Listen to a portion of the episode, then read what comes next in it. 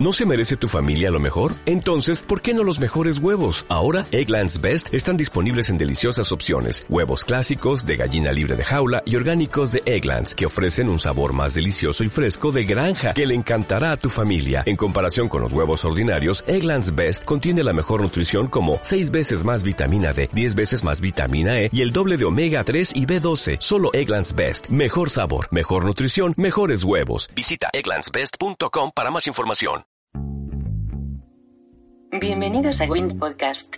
Una guía de supervivencia a la cultura pop.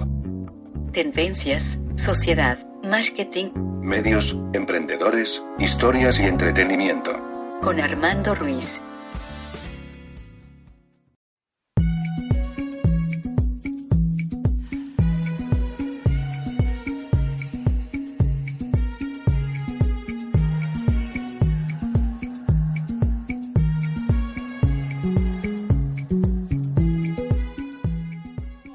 ¿Qué tal? Bienvenidos a Win Podcast. Yo soy Armando Ruiz. Me encuentran en Twitter como Armando-MKT. Y estoy con una gran amiga que ya- alguna vez te había, te había propuesto este tema, pero por alguna razón nunca coincidían las Sí, ya agendas. teníamos eh, como varios años, creo. Ujú. Y ahora andamos acá con, con unos sushis platicando. De hecho, te digo, estaba, estábamos como off the record platicando el tema. Y de repente se puso tan bueno que dije, no, ¿sabes qué? Mejor grabamos a, acá mientras estamos con el sushi. Exacto. Y estoy con Jess Sainz. ¿Cómo estás, Jess? Muy bien, gracias. En Twitter, ¿cómo te encuentran? Como Yes Science con J y doble S. Con J y doble S. Así es. Estamos hablando de las modelos. De las modelos como parte de un todo, porque el tema de este podcast es como el, el fabuloso mundo de la moda, pero todo empezó hace un par de años que platicamos justo de las modelos, o sea, y que, que eh, me, me decías que, mu- que muchas veces las modelos, este, yo decía que Cara de Levine no era guapa y tú me dices que no tenía por qué ser guapa. No, es que creo que lo que la gente no entiende de la industria de la moda es que es como cualquier otra industria, o sea, no está ahí para hacernos sentir bien o para entretenernos, está ahí para vender, o sea, lo que ellos quieren es generar dinero. Ujú. Entonces, una modelo como Cara es buena siendo modelo porque es memorable, porque sabe caminar y sabe posar. Eso es lo que quiere un diseñador. Que no lo olvides. Exactamente, pero que no olvides, no la olvides a ella con la ropa que traía puesta. Porque si te ponen una mujer ex- excepcionalmente guapa, o sea, la última vez que viste a Salma Hayek, guapísima, ¿te acuerdas cómo iba vestida? No. No, porque no te fijaste, porque es muy guapa. Por eso Scarlett Johansson no puede ser modelo. Exactamente, es demasiado guapo para ser modelo. Y Ah. por, por eso las- la, la típica modelo no es la chava voluptuosa. O sea, bueno, si eres modelo de lencería, sí, porque ahí Como- estás vendiendo otra cosa, ahí estás vendiendo la fantasía, además. Pero una modelo de ropa de alta costura o una marca normal, Ajá. no quieres no quieres que anden la gente pensando, ay, qué bonita estaba la modelo número 3. No, quieres que pienses qué padre estaba el vestido. Bueno, que por ejemplo las modelos de Los Ángeles de Victoria's Secret, que estaba pensando en Heidi Klum, ahora no me acuerdo, dobletean, porque muchas de ellas también hacen alta costura, pero no las reconocerías. Porque no traen el super cabello, las extensiones, por ejemplo. como una Claudia Schiffer, Tyra Banks. Exactamente, y además los modelos de Victoria's Secret firman un contrato donde, por ejemplo, no pueden salir a la calle sin maquillaje jamás, o sea, un paparazzi no las puede agarrar sin maquillaje. Siempre tienen que estar sonriendo, o sea, si les van a sacar una foto, lo que sea, nada de tengo un mal día, ellas siempre tienen que estar sonriendo, siempre tienen que traer el cabello largo, no pueden traer el cabello corto. ¿Te imaginas así Heidi Klum cuando estaba por tornar con de- Exactamente, súper de malas y queriendo matar a medio mundo.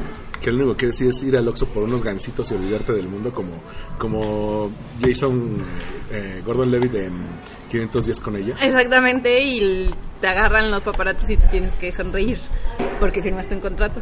Ay, qué horror, fíjate. Ujú. No, y además, este, pero ellas están vendiendo otra cosa. O sea, ellas están vendiendo una fantasía y ellas están más enfocadas al público masculino y demás. Como que, as- mira, así como dicen que el mercado de los pañales no está hecho para los bebés, sino para las mamás. Exactamente. El, el, el Victoria's Secret dice, yo voy a ir para que los hombres noten a las modelos, digan, ah, ya viste cómo se ve Heidi Klum, y las mujeres digan, ah, pues yo me voy a, a comprar como Heidi Klum para verme... Exactamente. Y, y bueno, la, la teoría de Victoria's Secret así empezó.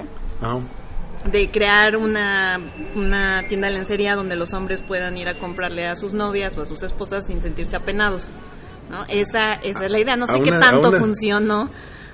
Aún así da pena, o sea, ¿te acuerdas? Hace un par de años llegó Victoria's Secret a México ya con lencería porque habíamos llegado con perfume. Perfume, ajá, crema. Este, y todavía da pena, o sea, yo, yo, yo acompañé a, a- a un primo que estaba muy morrillo, como de, estoy diciendo como 18, 19 años. Ajá, para comprarle a su novia. Para ¿no? comprarle a su novia, le- tuvimos que llevar a mi hermana para que, digamos, fuera la consultora y no nos sintiéramos como dos pervertidos comprando Exacto, porque ¿qué haces? Le- Preguntarle a la, a la chica de la tienda, ¿no? O sea, si tú no sabes, pues le tendrías que preguntar a la chica de la tienda y Bueno, a lo que mejor loco- eso te daría pena. Hay locos que dicen, oye, no sé, mi... la- le dicen a la chica de la tienda, bueno, mi, mi novia es más o menos de tu talla, entonces la puedes probar tú. No, pero supongo que las chicas de la tienda ya están bastante acostumbradas. Ay, qué horror. Bueno, Sí, es un trabajo muy feo, es como ser edecán o algo así. sí, eh, pero te pagan menos. Exactamente, te pagan menos. Aun- Aunque esta, esta parte del, del modelaje y de los cuerpos, me acuerdo alguna vez tuvimos una conversación de que, ¿te acuerdas cu- ahora que, bueno, hasta hace un par de años que salió la moda de las mujeres, eh, las modelos plus size? Bueno, que plus size es como muy... O sea, realmente no son mujeres demasiado plus, o sea, no son demasiado grandes. O sea, No, si tú las ves, son muy normales, solamente se ven más grandes en comparación a las otras chavitas. Sí, en comparación a otros que, como tú dices, son este Percheros andantes. percheros andantes. O sea, y estas son como más curvas, pero son, a mí me parecen muchos, en muchas ocasiones, en muchas ocasiones son como la chica a la que te encontrás caminando en un centro comercial, en el súper y todo. Pero Exacto. también por otro lado se fue al mundo de la, del- de, al, al concepto de la mujer real. ¿Te acuerdas que decían, es que es que nosotros tenemos eh, como modelos a mujeres reales, como Ajá. por ejemplo Dove. Exactamente, pero, o sea, las otras chicas también son mujeres reales. Ajá. O sea, lo que, por ejemplo, yo soy muy delgada. Sí. Pues sí, o sea, yo no tengo curvas ni nada Pero de eso, pero no por eso, exactamente, o por lo que sea, pero no por eso no voy a ser una mujer real.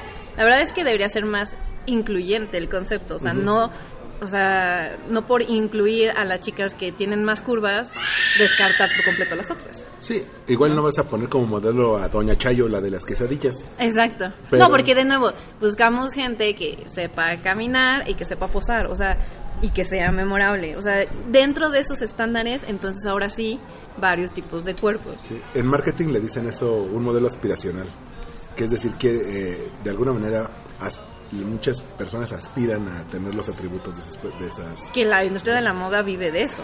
O sea, todo, absolutamente todo. Por ejemplo, a mí me dan mucha risa los comerciales de perfumes. Son ridículos y malísimos. Pero después piensas cómo, cómo vendes un perfume. O sea, realmente cómo vendes una fragancia. Entonces, porque yo no te puedo decir, ah, pues huele muy rico, ¿no? O sea, ¿tú cómo me vas a creer?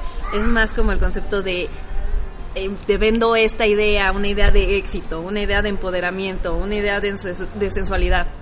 Entonces te ponen a Natalie Portman o Scarlett Johansson. Exacto, pero todas es algo diferente, ¿no? Por ejemplo, pienso en el de Giorgio Armani, sí, esta... ¿Cómo se llama esta güera? Ah, esta actriz, ya no me acuerdo cómo se llama. Charlize Theron, no. no. porque ella fue para... Es Dior. Dior.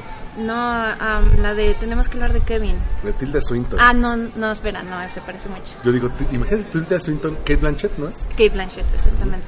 Kate Blanchett, ella no vende así como soy súper sexy. Pues que tampoco se la da de sexy. Kate No. Blanchett nunca, o sea, es, es hermosa, pero, Ajá. pero nunca se la Pero da de sexy. ella, e- ese comercial vende así como el poder femenino. Sí. ¿no? Y ese comercial como se está bien, pero hay unos que son súper ridículos ahí, no sé, en el Olimpo, ¿no? Como el, el de Charlize Theron para Dior, que es así como... ¿Qué está dorado. diciendo? Además, o sea, le ponen atención a lo que dice, ¿qué está diciendo? ¿Ok? Y ella subiendo por una cuerda y no sé, es como la cosa más extraña del mundo. Pero sí, porque es muy difícil vender, vender perfumes y lo que te venden es, es lo que decías, es como un- una idea, un estilo de vida. O a veces construís toda una imagen. Yo me acuerdo, no me acuerdo si fue para Kenzo, pero hicieron una canción con, con, con una canción que se. Bueno, un, un- hicieron un spot con una canción que se llama I'm a Terrible Person. De, el grupo se llama, creo que Rooney. Y es famoso porque el vocalista es el que salía de galán de, de Hathaway en el día de una princesa. Ok, Entonces la canción iba como tipo I'm a terrible person. ajá. Y de repente, a, a mí, yo obviamente no soy target porque era Bueno, sí, soy ta- target porque era como una, eran como lociones unisex. Ujú. Pero digo, a mí se me quedó más la canción que, o sea, imagínate, lo pasaban en- antes de que existiera Shazam y Spotify. Entonces, Ajá. ¿cómo carajos encuentras la canción que te gustó? Entonces, A fuerzas tenías que entrar a la página del, de la marca o algo así. o, ¿no? o- o le cachabas las letras Ajá, y lo y googleabas. lo googleabas y ya lo encontrabas. Pero, pero entonces, pero toda esa parte de la moda, o sea, de cómo, a fin de cuentas, el olor también te construye una imagen. La, hay tiendas Ujú. que perfuman sus aparadores para que digas, yo estoy en este momento en... Sí, eh, por ejemplo, dicen que los déjà vus no es otra cosa más que un olor que ya habías olido antes y entonces dices, ay, esto ya lo viví, pero no, realmente lo que es es, es tu memoria olfativa. Sí, es por ejemplo, no sé si a ti te ha pasado, pero a mí sí, que de repente, no sé, anduve con alguien que usa determinado perfume, ¿no? Y de repente yo ya sabía que cuando iba a pasar por esa persona a su casa o íbamos a salir, traía ese perfume. Y ya cortamos, pasan los años, Lo hueles. lo hueles en la calle y, y como y como el final de La La Land, donde, donde te viene todo lo, todos los recuerdos. Ajá, exactamente. Así de poderoso es la memoria olfativa. Pero en el caso de los perfumes en específico, además, está el hecho de que no, no huelen igual en todas las personas. No. Entonces, por ejemplo, a mí el Chanel número 5 me parece el, el perfume más espantoso sobre la faz de la tierra. Pero fue el, el primero que, que tuvo como ese boost de la celebridad por Marilyn Monroe, ¿te acuerdas? Exactamente. Sí, no, y de hecho hace poquito lo aprovecharon. O sea, cada año se supone que ponen a un embajador del Chanel número 5. Alguna vez fue Brad Pitt. Como porque Como porque un hombre, no lo sé, y era un comercial muy extraño. Y retomaron a Marilyn Monroe hace poco con la- todas las fotografías de ella usando Chanel número 5 y todas las declaraciones que había dado y así. O sea, la verdad es que lo explotan bastante bien. A mí me parece el perfume más espantoso, me huele a detergente. Pero regresando a lo de las modelos, alguna vez escuché, ya sabes, teorías de la conspiración. Y dije, este, este se lo tengo que contar a Jess cuando la, cuando la vea porque a mí se me hace como, sobre todo en esta época de lo políticamente correcto, decirlo ya es una, puede ser, ser misógino, homófobo o ambas. Ajá. Que decía que, eh, que las modelos tan delgadas que, que rayan en androginia existen porque muchos de los diseñadores eran gays. Entonces, digamos que querían dar a conocer a los grandes medios una imagen de mujer que fuera irreal. No, la verdad es que no creo. O sea, bueno, imaginemos que haya un diseñador loco que esa sea su idea. O sea, todos los diseñadores, no todos los diseñadores son gays.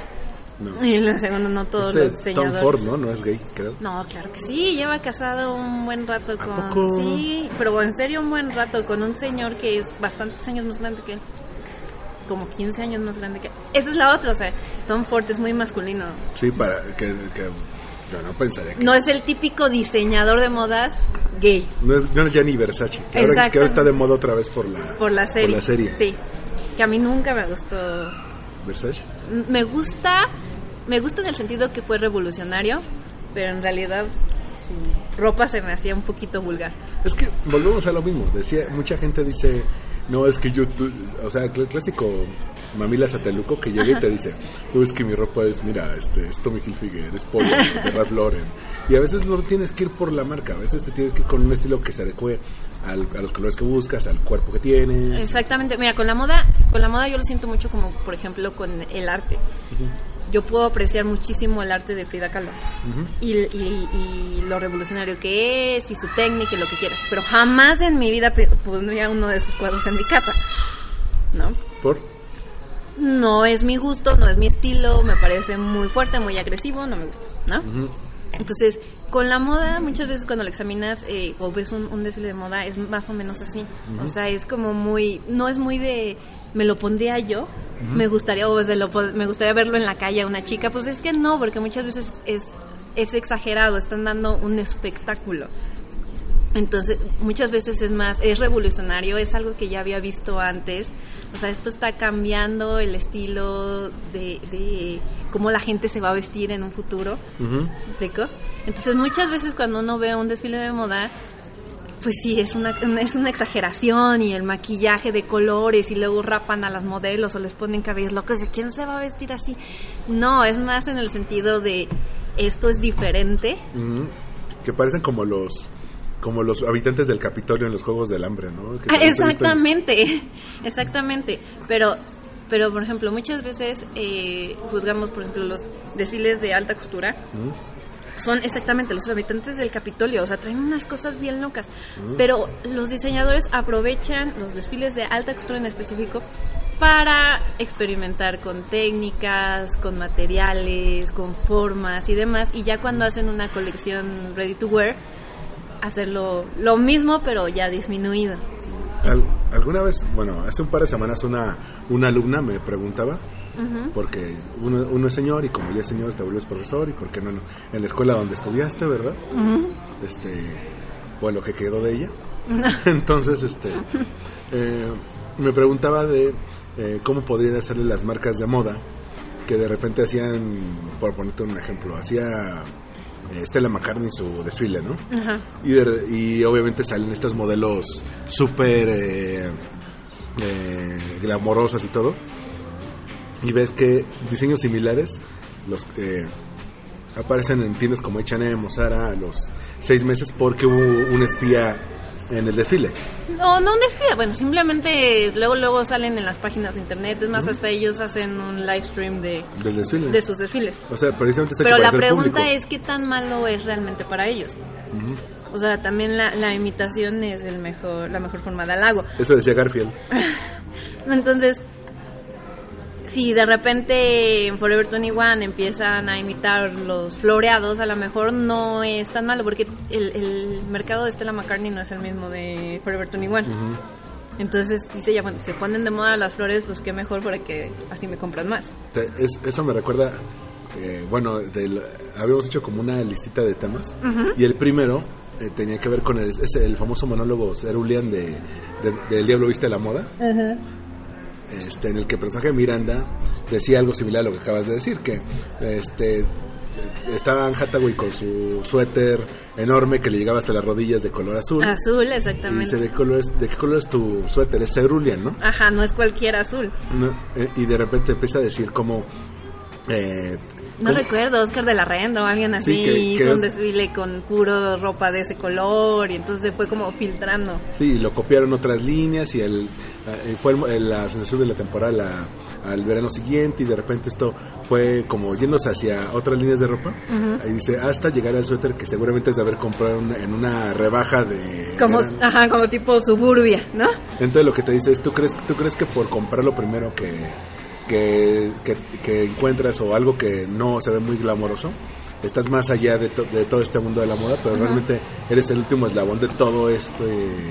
Y es que, es que sí es cierto, o sea, a mí me encanta seguir los desfiles, eh, no, no puedo con todos, a veces son demasiadas marcas, pero, pero es un hecho que cuando, que cuando algo se pone de moda, un, hace poquito, los crop tops, ¿no?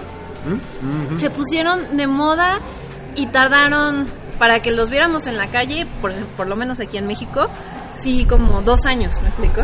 Y ya el mundo de la moda ya estaba en otra cosa. Entonces sí, la verdad es un hecho que se va filtrando. Si quieres estar muy a la moda, sigue los desfiles, usa esa tendencia y la vas a usar antes que cualquier otra persona. Porque sí es un hecho que se va haciendo eh, cada vez más popular y va llegando a otros sectores. Se va haciendo más popular y, y eso no significa que se vaya así, se vaya usando de mejor forma. Te voy a poner un ejemplo. O sea, desde que No, yo- al contrario, se va hasta deformando. O an- yo, di- Sí. yo diría anacando, pero eso. Mira, te voy a poner un ejemplo. Yo me acuerdo cuando me fui a estudiar en la maestría a Barcelona, Ajá. eh, fue cuando estuvo el regreso de los leggings, Ok, sí. que antes eran, le decían mayones, ahora son, luego son leggings, pero la manera en que lo usaban las personas, eh, las mujeres en Europa, era, un po- era muy coqueta en el sentido de que, por ejemplo, lo, podrían lo podían usar, pero como lo que son, como mallas. Ajá. Entonces lo combinan con un, un suéter largo. o una falda o- más o menos cortita. Exacto, que se vea coqueto y que, y que también eh, no, no- no te abriga, pero te hace ver elegante. Corte A, ve- ves a mujeres que usan leggings como sustituto Fueran pantalón. pantalones, exactamente. Y que ya, ya está leggings con bolsillos, leggings con unos dragones bordados. Son horribles y si tú vas a, por ejemplo, Sara o así y tú quieres comprar un pantalón, no hay un pantalón. Son puros leggings con cierres y todo que medio parecen pantalones, pero son leggings. Sí, sí pasa. Eh, y sí, pues sí, obviamente se va deformando espantoso y no era la intención probablemente del primer diseñador que lo puso de moda. Pero ahorita que sacaste los leggings me acordé de otro tema que pusiste ahí, que decías eh, las películas. Sí. ¿no? Las películas que, que tienen que ver con la moda, pero con los leggings me acuerdo muy bien más bien de una serie, Gossip Girl. Ajá. En Gossip Girl, eh, este personaje, el de Leighton Minster, puso de moda un montón de cosas. Eso incluye los leggings. Es que Ella usaba leggings de colores rojos, amarillos, con su disque uniforme de la escuela o falditas y demás. Ella también trajo de moda las diademitas típicas de niña chiquita, pero ya como para persona más grande. Y las flats. De hecho, antes de, de Gossip Girl no eran tan populares las flats. eran, eran como zapatos de señora, decían. Exactamente. Y ya después de eso empezaron a salir flats de todos los colores, tipos y hermosísimos. Lo padre del, del personaje de Leighton Mister es que por un lado estaba el de Selena Van der Hudsen, que era, Súper sexy. era sexy, pero era- de alguna manera parecía más como niña buena. En el sentido de que se re- de que se reprimía mucho comparado con el con Blair, que era que era Leighton Mister. Ajá, y era mucho más exagerada. Y, y, y esta Blair siempre hacía lo que quería. O sea, era como un personaje más... Caprichoso. más- ajá, más, más lleno de defectos. Y eso hacía que la gente se... se- Le gustara muchísimo más. Y era muy chistoso porque Leighton, eh, cuando iba a alfombras rojas y demás, siempre estaba entre las peores vestidas. Pero en la serie siempre la vestían hermosísima. O sea, siempre estaba entre las peores vestidas. Sí, es que ella no. Que No más, no, me imagino que además se quería salir del estilo de. O era como chica de pueblo de, Tex- de Texas, creo. Sí, O sea, porque hasta canta country o algo así. Es como tipo Britney Spears, que también la veías vesti- de vístete tú misma y como si le quedaban unas cosas medio... Exactamente, es muy fácil que te vista alguien más. Ujú. Entonces, este... Pero, pero sí, Gossip Girl es que innovó en muchos sentidos. Incluso... Pero Gossip Girl copió en ese sentido en la moda la fórmula de Sex and the City. O sea, Sí, usar pero- la moda para atrapar público. Pero, esa, eh, pero Sex and the City iba para un público mucho más... Pero otra maduro. época. O sea, Gossip Girl tú lo podías ver a los 15 o a los 17 años y te decía algo. Y Sex and the City tenías que tener, estar en tus late 20s para... Sí, como para relacionarte con los personajes. Ajá, o sea, yo- ya, hay, ya hay mujeres que andan en los 40 y, y ya y se aventaron las dos películas de Sex and the City y, y ahí de ti si les vas, si vas a decir que la segunda fue horrible. Fue horrible, pero bueno. O sea, yo, yo, me- yo, yo me gané una bronca con una novia, una entonces novia, con eso. Sí, es horrible, pero mucho, mucho de lo de quiero ver Sex and the City o quiero ver Gossip Girl tenía que ver con la moda. Mm, sí, porque... Y le un- invirtieron bastantes millones a, a los vestuarios que usaban en esas series. Sí, o sea, pero por un lado están los vestuarios que firman alianzas con diseñadores, ¿no? Sí, como para hacer promoción. Y por otro lado están los estudios cinematográficos que imponen ciertas modas. O sea, con, la- con cada nueva película, con cada nuevo lanzamiento, este se, se impone. Yo me acuerdo otra vez del Día de Vista de la Moda que todos los looks que usaban Hathaway, eh, hab- eh, había alguna marca desde bolsas hasta botas que decían, este esta bolsa salió en el Día de Vista de la Moda. Y es muy chistoso porque en un inicio ningún diseñador más que Valentino quiso salir en esa película. Ah, con razón. Sí, porque como hablaban mal de... de- Del Día de la Moda. Exacto. No, no, no, no de la industria de la moda. Bueno, fuera que fuera de la industria de la moda. De Anna Winter, que es el personaje de Ah, sí. Streep. Que Pues nadie nadie, quería quedar mal con Anna Winter. Decían, es obviamente que se refiere a ella. Sea, es evidente. Para los que no ubiquen, Anna Wintour es la editora en jefe de Vogue y ahora es de las cabezas máximas de Condé Nast, que es la editorial que lo lleva, pero el, en ella se basaron por el personaje Meryl Streep y ahí de ti si te peleas con ella porque no vuelves a salir en las en, en las revistas de moda. No, dejan las revistas de moda. En, En el nada, mundo- en el mundo de la moda eres un nadie. O sea, ve a Galeano, se habló mal de los judíos y lo desaparecieron. Y mucho de lo, del hecho de que lo desaparecieran es ella diciendo no lo quiero volver a ver en la vida. ¿Es judía? No, no es judía, pero nada más no le gustó. Ujú. No, pues, eh, y nada más porque a una persona no le haya gustado. Y dijeras, bueno, tampoco fue muy bonito lo que hizo, pero ya van muchos años, Pero ¿no? es cierto esta leyenda negra de que El Diablo Vista de la Moda fue escrito por una chica que fue asistente de Sí, sí, y Anna Winter eh, hizo todo lo posible para que no se publicara y bla, bla, bla, o sea, todo un relajo, por eso cambiaron tantos nombres y tantas cosas y así. Bueno, al final es muy obvio Sí. que es ella. que, que es, lo, eh, que es la, la inspiración. Pero cuando salió Anna Wintour, oh, que muy parecida a Miranda, al, al personaje, pues, pone como cara de sonrisita y, ajá, qué chistoso que hizo. Ajá, todo". claro.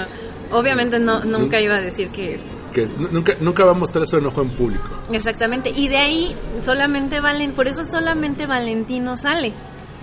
Y entonces, porque aparte Valentino dijo, pues yo ya estoy muy viejo, yo ya no necesito a Ana Wintour ni a nadie, o sea, yo ya soy Ah. Valentino.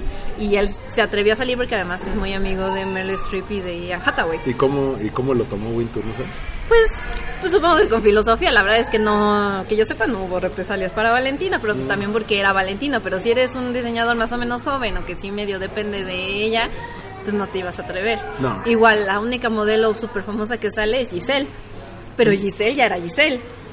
Y aún es, bueno, Giselle Winslet, pero salió como de cameo, o sea, Sí. era como asistente 3. Sí, pero salió, me explicó, o sea, y nadie se atrevía a, a salir, pero quién sabe qué vaya a decir ella. bueno, que y usaron la semana de la moda en París, todo, o sea. Eh, Pero este es el podcast más, más este, menos, menos eh, eh, macho que, que he hecho en la vida. Pero es que también es, es- es- es un, es un tema que me gusta mucho porque muchas veces lo obviamos, o sea, el, el de qué ropa te usas, qué, qué- qué- qué ropa, qué- de dónde viene todo esto, casi no lo notamos. Y creo que el Diablo Viste la Moda hizo ese, hizo ese, tuvo ese tino de que te muestra varias, varias caras del mundo de, de la moda. Sí, como te decía, al final, al final al cabo es, es una industria que está ahí para hacer dinero. O sea, es como pensar que no, o sea, obviamente esas personas quieren hacer un negocio como las personas que venden coches, como las personas que venden cualquier cosa. Y van a hacer lo que puedan para aumentar sus ventas. Y en el caso, lo que dices de la industria de la moda, de que la obviamos, es que muchas veces decimos es que es muy frívola o, Sí, es- o no, pero pues al fin y al cabo nos tenemos, todos nos tenemos que vestir. ¿no? Y, y la otra es que somos animales visuales. ¿No? Como los pavos reales, como los tigres, somos animales visuales. Entonces, cuando nos vestimos estamos diciendo algo y a las personas las juzgamos en menos de un segundo. por cómo lo, por, en parte por cómo vienen vestidos. Exactamente, y no es algo que hagamos a propósito, o sea, sí está mal juzgar a las personas por su apariencia, pero es algo que hace tu subconsciente, lo quieras o no. Y entonces como te vistas, estás mandando un mensaje, lo quieras o no. Mm, estaba pensando, por ejemplo, entrevistas de trabajo, cuando sales con alguien, cuando sales con las amigas, Cuando conoces a tus suegros, hijo de su madre. O sea, y nadie dice que, que todos, la industria de la moda jamás ha puesto que todos seamos, nos estamos con un uniforme, por ejemplo, ¿no? Hay tantos de- diseñadores, hay tantos estilos, o sea, la idea es que expreses tu estilo en diferentes situaciones. ¿no? O sea, no te vas a casar de pants, ¿no? Bueno, una amiga se casó de jeans y playera. por ejemplo, ¿no? O sea, yo diría, pues puedes ponerte algo un poquito más formal y seguir siendo tu estilo, o sea, ¿no? Casarte de un pantalón, ¿no? Porque te vas a poner un vestido, en su caso, ¿no? Pues sí, o sea, comunica mucho, ¿no? mucho, mucho de, de una, de una sola persona. Y, uh, o sea, estaba pensando en qué otros shows de televisión.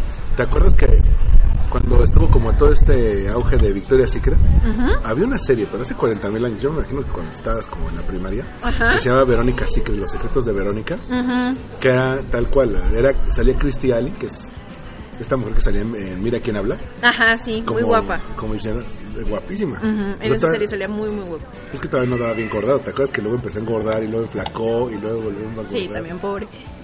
O sea, y, y era como era como la versión femenina de esta de Michael J. Fox de Spin City. Era una sitcom, pero era una sitcom muy muy bien hecha. Y ahora en los Oscars se estrena una que se llama Phantom Thread. ¿Y es similar? No, nada que ver porque es, es de Paul Thomas Anderson, que es, es- es director oscariable, con Daniel Day-Lewis, eh, Oh. que viene de hacer Lincoln. Entonces, se trata de un diseñador que hace, que hace alta costura, pero más para la nobleza. Ah, ok, está interesante. Y es, y es heterosexual. Entonces, ha tenido muchas parejas a lo largo de su vida, pero como, como que él se busca a chicas que sean como damiselas en, ¿En peligro? en peligro y las salva, pero como las salva, entre comillas, este, él las viste. O sea, dice, tú, eh, sí, tú eres muy bonita, pero te vistes muy mal y yo te voy a diseñar toda tu ropa. Obviamente acaban huyendo porque es como una manera de De controlarlas. control, sí. Entonces, eh, hasta que encuentra como aquella que, le, que se convierte con el gran amor de su vida. Y dicen que estaba basado en un caso real. Ah, está interesante. Sí, pero, pero sí, pero, o lo mismo, ¿cuántas veces no tenemos eh, que en, en teatro, en cine hay como departamentos de vestuario?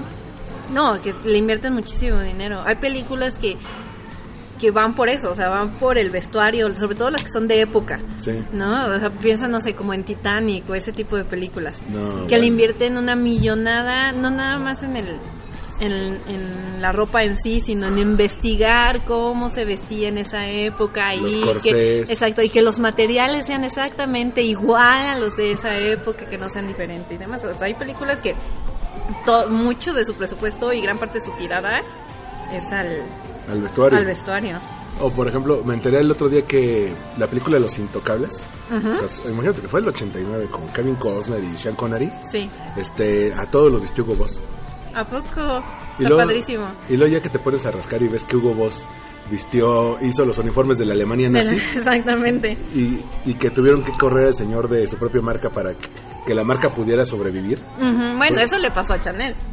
¿A poco? ¿Chanel Sí. también estaba pro de los nazis? ¿o? Sí, bueno, ahí hay una cosa medio extraña. Han intentado como que... Ocultarlo. Sí, como que limpiar un poco su nombre, porque andaba con un con un alemán nazi cuando invadieron Francia y ella vivió con él en un hotel muchísimo tiempo y este y pues obviamente todo el mundo la relaciona con los nazis y que ella había echado de cabeza a algunos de sus amigos judíos y demás. Al final los rumores dicen que no la no le hicieron un juicio como era hecho y derecho porque era muy amiga de Churchill. Y Churchill dijo, déjenla en paz. Y ya.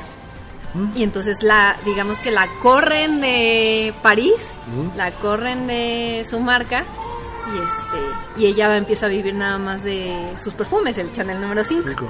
Que, que fue cuando hubo como una como un relanzamiento de la marca Chanel, o sea, Chanel lo relacionaban con ropa y, y de repente ahora muchos relacionan Chanel con la con Sí, pero la pero después de eso ella ya no diseñaba ropa, ya nada porque pues la corrieron y los franceses la super odiaban. Y entonces ya hasta que es más grande, más viejita y decide que es el tiempo suficiente para que la gente se le haya olvidado, regresa. Y regresa porque además ella le chocaba a Dior. ella, ella había hecho por primera vez, ella fue súper revolucionaria al crear ropa para mujer que no fuera corsé, Sí, que no fuera apretada y no sé cómo, sí. ¿no? Entonces, que no te sintieras que te estás ahogando cuando Exactamente, am- am- ella hizo los primeros pantalones para mujer, por ejemplo. tenía mu- muy buenas frases, hablaba de mucho de de que el, de que la ropa tenía que hacerte sentir bien. Exactamente, y tienes que estar cómoda, bla, bla, bla. Entonces, ella se va, la bueno, la corren, y ya estando de viejita y en su rancho, donde quiera que estaba, ve que Dior vuelve a poner de moda los corsés. Y pues le da un ataque porque dice, o sea, yo liberé a las mujeres de eso y ahora, y entonces cuando regresa y vuelve a diseñar, pues ya está bastante grande, ya no le dura mucho el gusto, pero reconstruyó su imperio. Pero sí, la relacionan con los nazis. En el caso de Hugo Boss, hasta donde me quedé, él hasta el día de su muerte dijo, yo no me arrepiento de haber apoyado a, a Hitler. Todo- todo bien, todo sí, bien, gracias. Pero Pero ya- supongo que el caso de Hugo Boss es diferente, ¿no? O sea, si a ti... pues, fue- proveedor, bueno. Exacto, fue un proveedor y además fue fue un proveedor antes de que se viera todo lo que iba a pasar, ¿no? Ujú. No, o sea, te contrata un gobierno para que le hagas los uniformes a su ejército, ah, pues qué chido. ¿Tú No, qué vas a saber que este se va a deschavetar? No, y... y aparte eres empresa alemana y, y te dicen, mira, o nos produces lo que nosotros, gobierno totalitario, te pedimos, o cerramos tu empresa y corremos a tus empleados. O sea, en el Museo de Memoria y Tolerancia está, hay una, hay una placa que te dice todas las empresas que, col- que colaboraron con el régimen, régimen nazi y está BMW, Volkswagen, Bayer. Y tú no los puedes culpar, o sea, porque aparte no nada más veían por ellos, también tenían empleados y demás, o sea, familias que dependen de eso. Exacto, o sea, a veces a la distancia es muy fácil decir, ay, pues hubieran hecho esto, se hubieran ido a otro lado, pero ¿qué, qué haces ahora? Ya cuando dices, pues sí, pero también comulgaba con sus ideas. Ajá, eso es diferente, que te digo que es lo que le pasa Y, a Gabriel Chanel. pero de nuevo, cada, cada, cada, a veces la moda se adapta a, lo- a las ideologías, a- incluso a- así como han generado celebridades, que de repente ya ves a Heidi Klum con- conduciendo este Project Runway. O, Sí, padrísimo, yo la verdad lo supo vender muy bien. Sí, o, o, y, un, un egresado de, de, de ese programa saltó a la fama. Este, la verdad no me acuerdo cómo se llama. Creo, creo, creo que- es Cristian Siriano, pero Él es el más famoso. Cristian Siriano es Sí. del, de todos los que han salido de ese programa, el más famoso. y creo que dio dio un eh, tuvo muy buenas relaciones públicas cuando esta actriz Leslie Jones, que es Leslie Jones para los que no lo ubiquen es la actriz de Saturday Night Live más de mayor edad, de mayor altura y aparte es negra. O sea, y es una actriz actrizaza. Y salen los cazafantasmas también y todo. Y tiene una historia de comedia único. Pero cuando fue a la premiere de los cazafantasmas, ningún eh, diseñador la quería vestir porque era muy grande y era muy ancha de, de la espalda. Y la pobre mujer, o sea, había diseñadores que le habían cancelado de último minuto. Y, eh, y, y tuvo la chava que, en un acto de desesperación, decide en Twitter: No tengo vestido, ¿quién me ayuda? Alguien ayúdame. y le entró eh, personalmente Siriano y le dijo yo te diseño el vestido y desde entonces es el, es, es el diseñador de cabecera de Leslie porque la mujer ha- la ha nominado a Grammy digo a Emmys este a- ya la invitan a, a premieres de, de películas del Oscar y es una celebridad estadounidense muy muy bien cimentada y dicen el- lo que hizo Siriano es como un statement de decir porque, porque- de decir tú no puedes avergonzar, avergonzarte de tu cuerpo por haber nacido así la mujer era fue- en su juventud fue basquetbolista o sea claro. qué culpa tiene de haber nacido alta No, pero además eh, eso de, de agarrar una actriz y a veces no una actriz que tenga el cuerpazo, Ajá. este, como para hacer, para construir tu marca, es algo que ha hecho mucho la- los diseñadores últimamente en la industria de la moda y demás. Por ejemplo, me acuerdo mucho, eh, todos querían eh, vestir a esta, mm, ¿cómo se llama? La de The Shape of Water. Que- este Sally Hawkins No, no, no, la, eh, la señora Octavia Spencer. ah mi gorda Octavia Spencer es Todos, que- todo mundo la quiere vestir.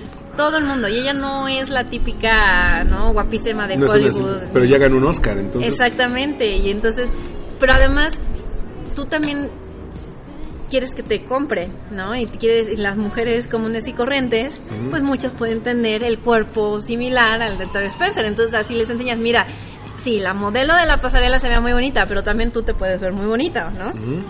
Y, Oct- y Octavia Spencer también como es una actriz agradable no conozco a alguien que le caiga mal Sí. O sea, te ayuda mucho. Pero el, el ver, el ver todo esto, ¿cómo cambia el, el asunto? ¿Te acuerdas? Ha- Hace, en los 90 yo creo que era los, todavía los modelos hombres, andróginos, eran, eran la, la norma. Y de repente ves a alguien como David Candy, es- este que es así súper eh, masculino, que se deja la barba tres días, eh, que tiene un porte impresionante. Y no solamente lo ves modelando, sino que ya lo ves eh, emprendiendo, pone su agencia.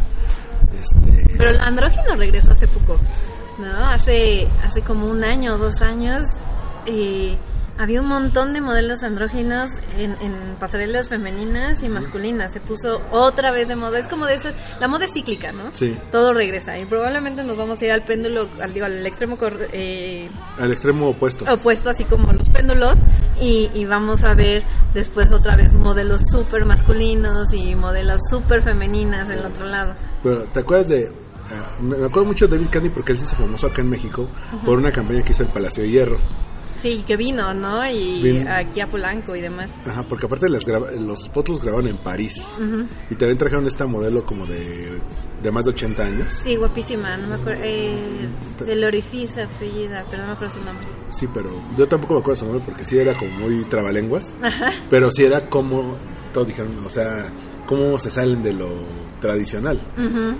Y de y en Sears hicieron algo similar, pero con los de Mexican Top Model y como que no les salió. No, pues no. Pero, de nuevo, está, un- está en parte porque no existe como el, el talento en modelaje, por ejemplo. Ajá. que, que hay en otros lados, pero también somos un poco malinchistas, ¿no? O sea, si nos traen a un extranjero decimos, ay, qué chido, pero si es un mexicano ya no lo vemos tan padre. Bueno, el Fashion Week de Liverpool, que a- a ca- cada año se traían o a un actor famoso o a un Una modelo famoso. ajá. Entonces, creo que se trajeron a Giselle una vez, Adriana Lima. Exactamente, y no, o sea, no, no está tan mal, o sea, como embajadora y demás, está padre y llama la atención, nada más que te digo que nosotros somos un poco Malinchistas. malinchistas en ese sentido. Volvemos a lo mismo, muchas de las marcas que prefieren son marcas este son marcas extranjeras Exacto, por ejemplo, digamos que tú tienes muchísimo dinero y dices, me quiero comprar una bolsa, y entonces está una bolsa Jack and Pot mexicana, muy bien hecha, excelentes materiales, diseño y todo.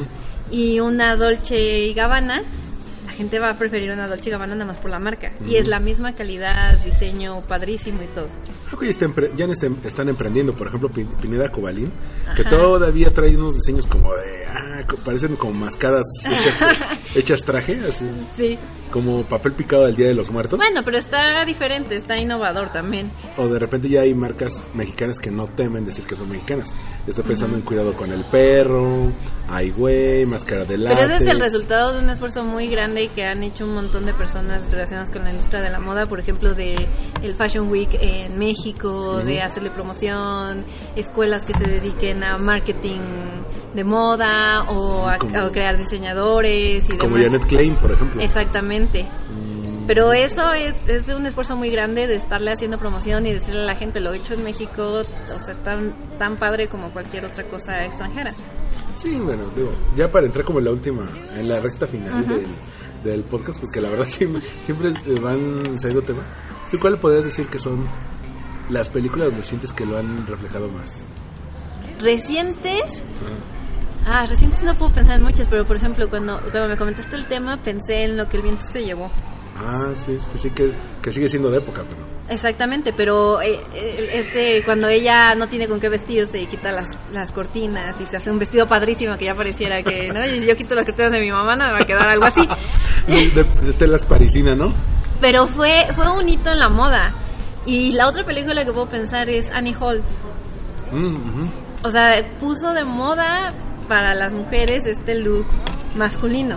Mm. ¿no? Diane Keaton se veía preciosa con un look súper masculino, corbatita y todo el rollo. Y eso se puso de moda por muchísimos años.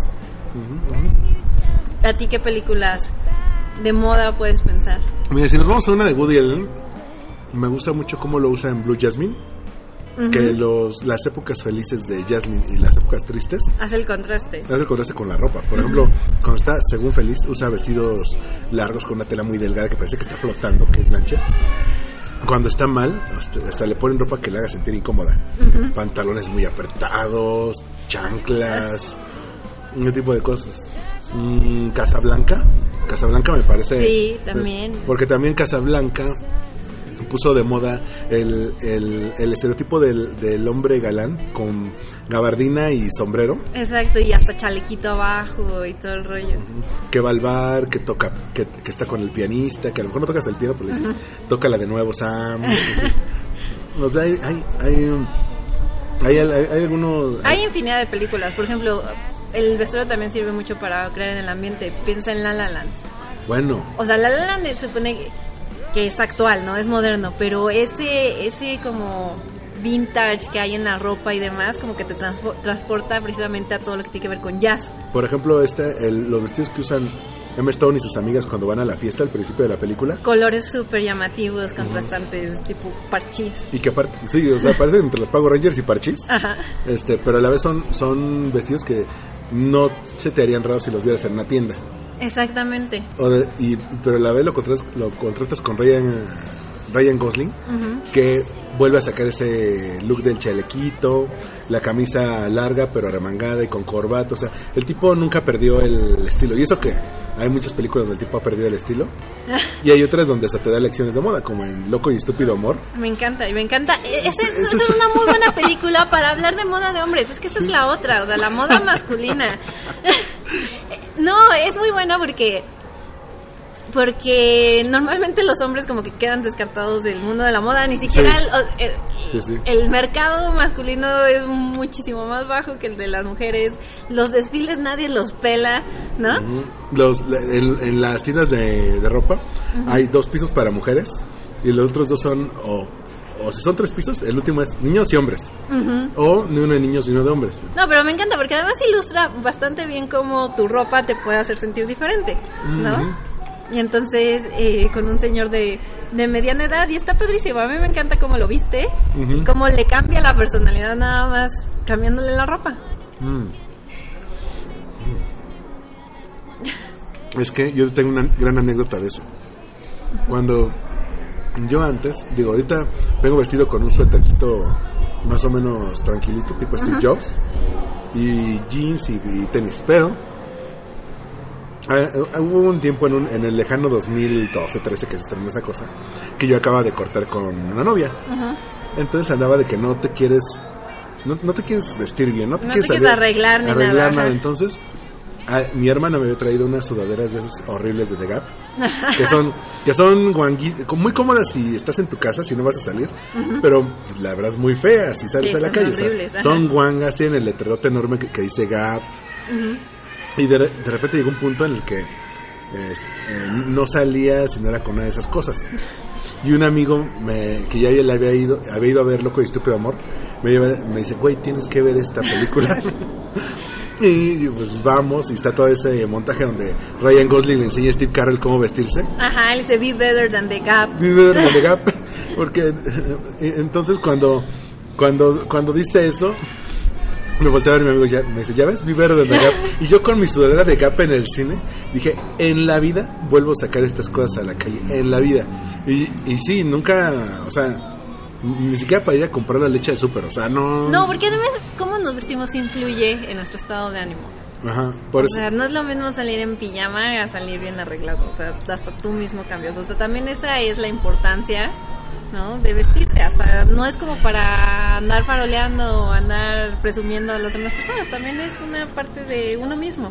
Por ejemplo, mm, siendo hombre, si normalmente te vistes de casual y en algún momento te tienes que poner traje, hasta te puedes llegar a sentir empoderado. O sea, Exactamente. O sea, es una cosa eh, es una cosa que te cambia el, el sentirte traje eh, sentirte empoderado por el traje es una es una cosa que se te, te vincula bien el ánimo. Usar por ejemplo zapatos de vestir duros que te eh, afectan el caminar o por ejemplo muchas mujeres que, que dicen es que yo con tacones sé que tengo que cuidar mejor más los pasos pero camino más segura Exactamente, no, y te cambia la postura y te sientes diferente, Sí, te... te- sientes muchísimo más sexy, ¿no? También como mujer, por ejemplo, muchas veces si trabajas en una oficina y siempre estás usando pantalón y de repente un día te pones un vestido y demás, igual te sientes muchísimo mejor, te sube la autoestima y demás.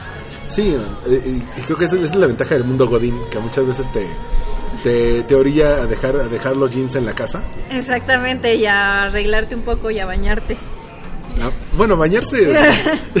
o sea, eso es independientemente del mundo de la moda. Bueno, sí, pero lo que voy es de echarle más ganitas a cómo te ves. Sí, pero en general, eh, te digo, esas películas son buenas, Loco y Estúpido Amor, muchas chick flicks, porque creo que las, las películas románticas usan mucho eso, o trabajan en, en revistas de moda, o trabajan en agencias de publicidad. Ajá, o por ejemplo piensa en 500 Days of Summer. Hijo de su madre, no me saques Eh. esa colación. Soy de Chanel puso moda, o sea, como que trajo de nuevo el flequito. El flequito hipster, Ajá, con, exactamente. con las como patillitas a los lados. Que ella ya se súper, súper casó con ese estilo, ¿no? Sí, ya lo trae desde antes. Ajá, ¿no? Y lo seguirá trayendo hasta el día que se muera. Pero lo puso muy de moda. Sí, los en vestidos florales. Ajá, como la niña súper bonita, ¿no? Hasta El- casi casi listoncito en la cabeza. Y- pero de eso a todo, el, por ejemplo, cómo ordena su departamento con cosas inútiles. Ajá. Pues eso, yo he conocido gente que pone libros en, el, en, el, en la mesita de centro que nunca va a leer, Exactamente. o manzanas. Sí, nada más porque están bonitos y, ¿no? porque los usa Sommer. Igual Tom, o sea, tiene un look que no que una persona gorda se vería muy de señor. Sí, O sea, que es chalequito de rombos como de tipo suéter de César Costa. exactamente. Aparte, él viste como en tonos cafés deslavados, ¿no? Ajá. Un poco... Que también eh, mucho de eso influye en cómo se siente a lo largo de la película. Cuando está muy feliz, suele usar ropa un poco más ceñida, que lo hace ver como si estuviera más unificado. Cuando está deprimido usa ropa muy holgada. No, pero aparte si te acuerdas al final, trae un traje, pero ya trae un traje oscuro. Sí. Ya no trae el traje café que, que estuvo trayendo todo el tiempo, ¿sabes? ¿Sabes por qué? Porque está enterrando los recuerdos de su relación. Exactamente, y porque ya se supone que ya maduró, ¿no? Y entonces ya se ve diferente, ya hasta lo peinan diferente, ya no trae ese peinadito Ya lo trae peinado. ñoño. Sí, porque ah, estaba peinado como de ladito, ¿no? Como de libro abierto. Exactamente, Y ya después para atrás y ya se ve muchísimo más maduro. Que también, eh, por ejemplo, a los hombres nos, nos afecta mucho un corte de pelo. Cuando tienes un corte de pelo te sientes más fresco. más- No, pero si te acuerdas también al final, Summer ya está vestida más como señora. Sí, que ya está total- casada. totalmente. Ya trae un cuello de tortuga y el collar de señora de las lomas. Y había todo el dejado rollo. el flequito, ya lo trae como largo, pero... Pero de ladito, sí, totalmente. Y- Y, esa película también influyó mucho.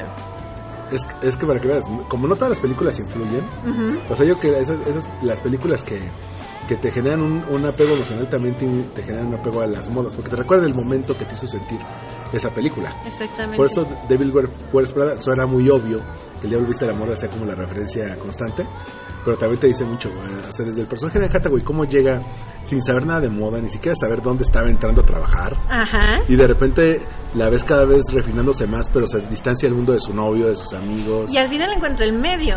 O sea, el, El punto, punto medio. medio. Si tú la ves, se, ve- se sigue viendo linda, ya trae jeans ceñidos y demás. Pero supone que ya no está tan elegante ni nada como estaba antes. Ya está en onda como adulta contemporánea. Exactamente. Y creo que sí, eso, eso ayuda mucho. O sea, yo les recomiendo, fíjense mucho, a los que están escuchando el podcast, fíjense mucho en los vestuarios y cómo comunica mucho la ropa que usan los personajes.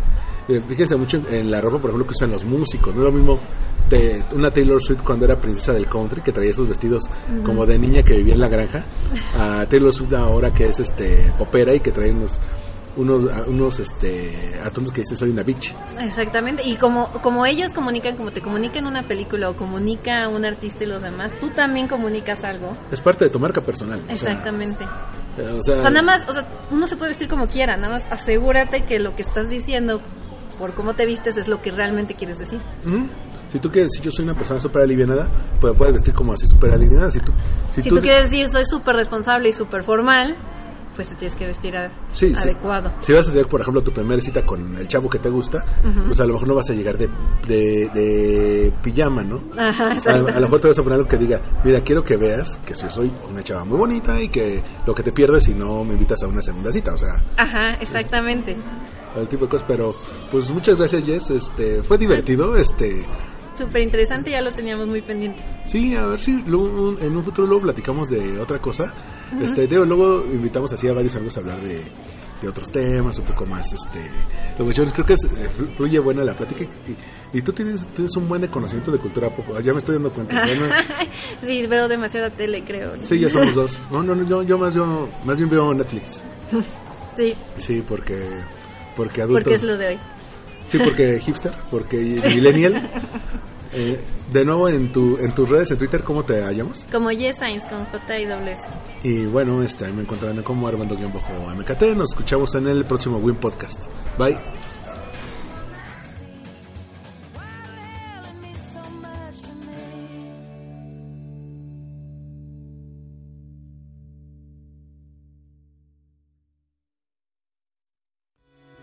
Esto fue Win Podcast. Una producción de All We Need Is Blog. Síguenos en iTunes. y boxo en allwinidisblog.com.